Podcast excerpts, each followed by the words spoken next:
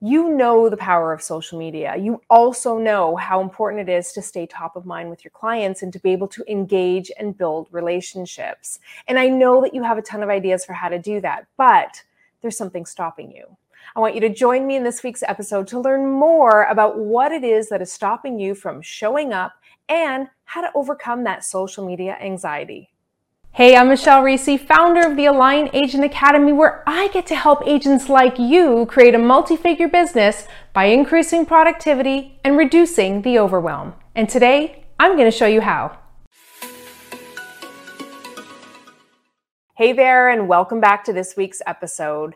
If you're new here, I just wanted to give you a big welcome and also remind you before we dive in to hit that subscribe button that you see on your screen and also to take a minute to join the free Align Agent Facebook community. This channel and the community are a great place to learn easy strategies for growing your business with less stress and overwhelm. And today's topic is a perfect example you know that social media is a powerful tool, right? We see this every day with our colleagues, our friends. They're sharing posts, they're sharing videos, they're doing business as a result of the leads and those connections that they're making through social media. And yet, instead of us showing up excited by this potential, we end up feeling anxious and stressed. Now, I get it, right? Let's face it, our industry, our entire profession is all about image. It's all about perception and it's all about psychology. There is this unspoken pressure um, for us to be able to show up in a certain way and to be able to create this perception that we're cool, we're calm, we're powerful, we're knowledgeable, right? We feel like we have to be it all and know exactly what to say and how to say it we also feel like we have to look good and look successful, right? And it's this idea of what we have to be showing up as that's causing the stress and anxiety. And that's what's making it really hard for you to show up and use social media as the powerful tool that it is to grow your business.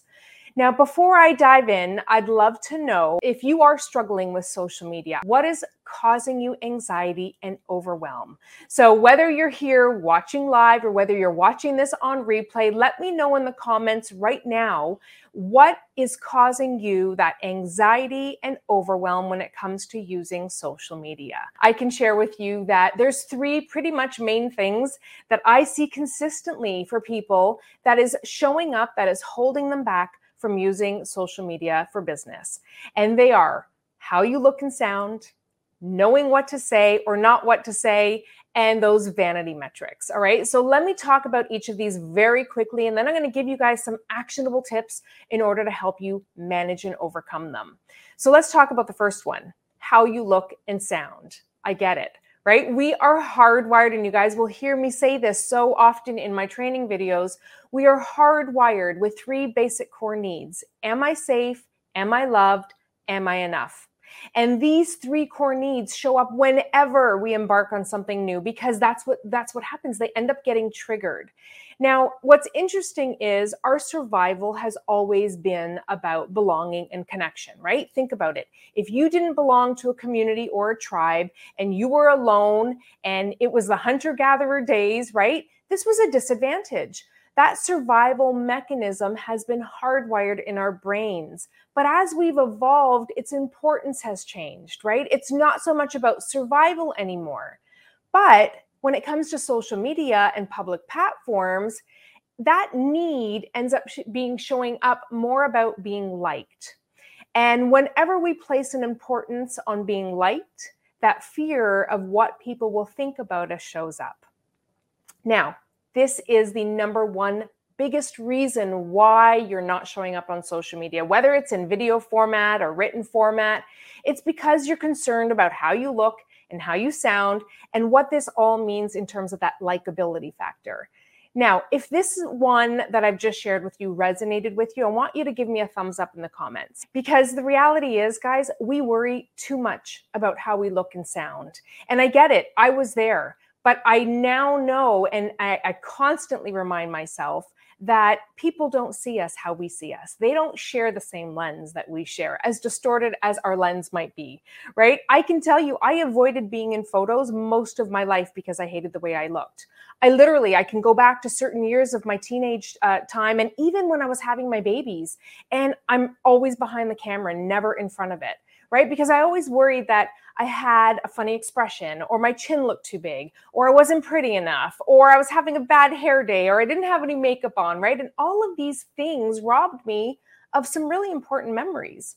And for a short period of time, it also robbed me of opportunities for showing up in my business because I would hide, right? And social media was included in all of that you know the funny thing is about social media at least in my experience is you know i would hate the way i looked without a filter but then i hated when people used filters right and then i would hate the fact that i needed to spend an hour doing my hair and makeup but then i would judge people for showing up like they just rolled out of bed right i was forcing myself into a lose-lose situation and i know i'm not alone so i don't have the shame in sharing that with you right? The way to change that, if this is resonating with you, is to really question the thought that you need to show up looking perfect. And really, you know, what does that idea of perfect mean? What does it look like?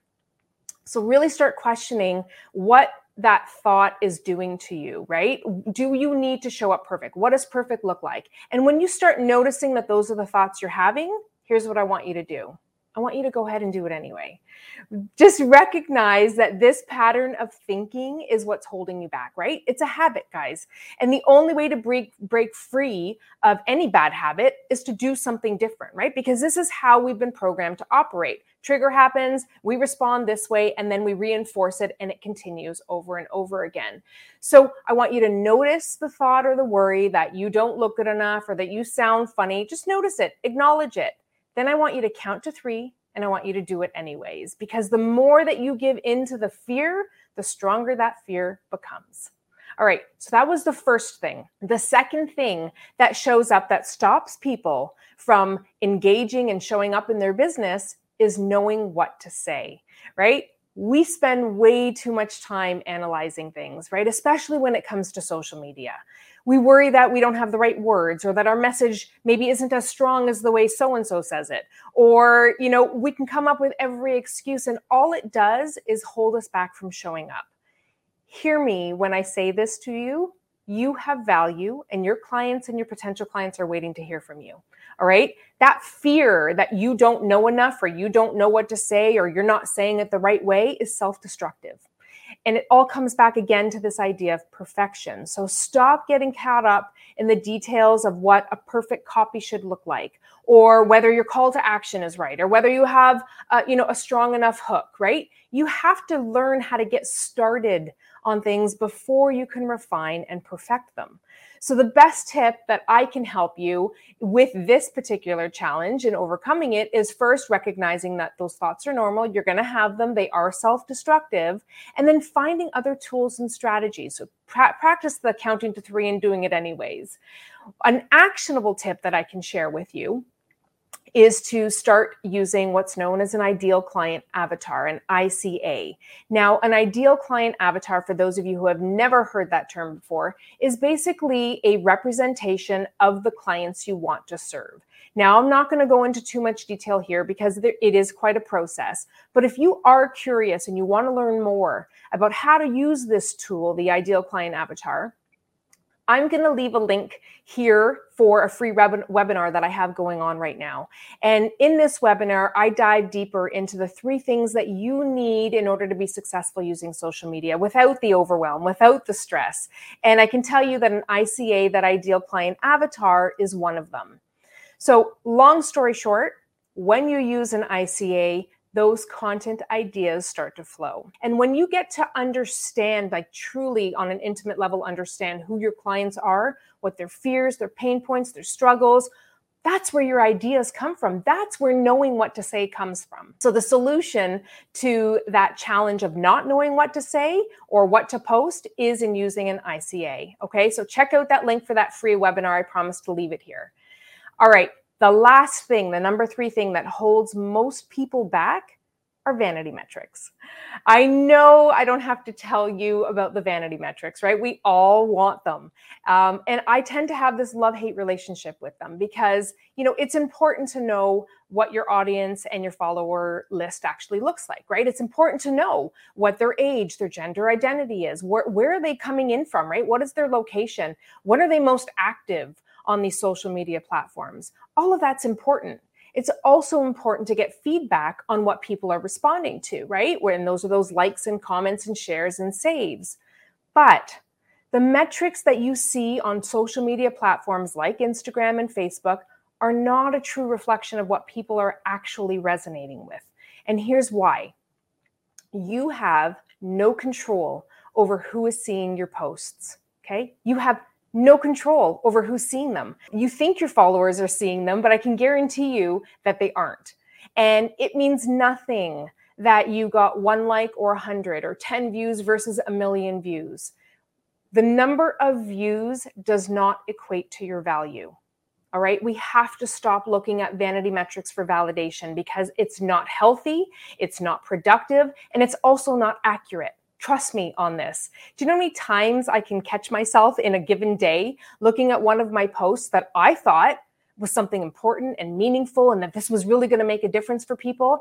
And then I don't see the metrics to match? Like literally almost every day. You know how many times I want to go and delete it or hide it because the shame shows up and oh my God, maybe I said something wrong or maybe I didn't deliver it the right way. And I have to be conscious of that and stop myself because here's what ends up happening. I'll go to an event or I'll end up chatting with somebody and they'll say to me almost always, Oh my gosh, Michelle, I love that post or that video that you did on whatever topic it was. And it's in that moment that it hits me and it's like, oh, you know, we just never know who is seeing, who is watching, who is resonating, who is absorbing. It's not our business to judge, it's our business to show up and to align with our clients and what they need to hear. So, if you're spending too much time focusing on the metrics for validation, you're never going to put yourself out there and share your value. And so, I just want you to remember it's not your job to worry about who's watching and resonating. Don't look at these vanity metrics for validation. It's your job to know who your ICA is, it's your job to understand the psychology behind what's driving them, right? What are their fears, desires, wants, and needs? And then put yourself out there to share that knowledge and the perspective that only you have, because that's what they need from you.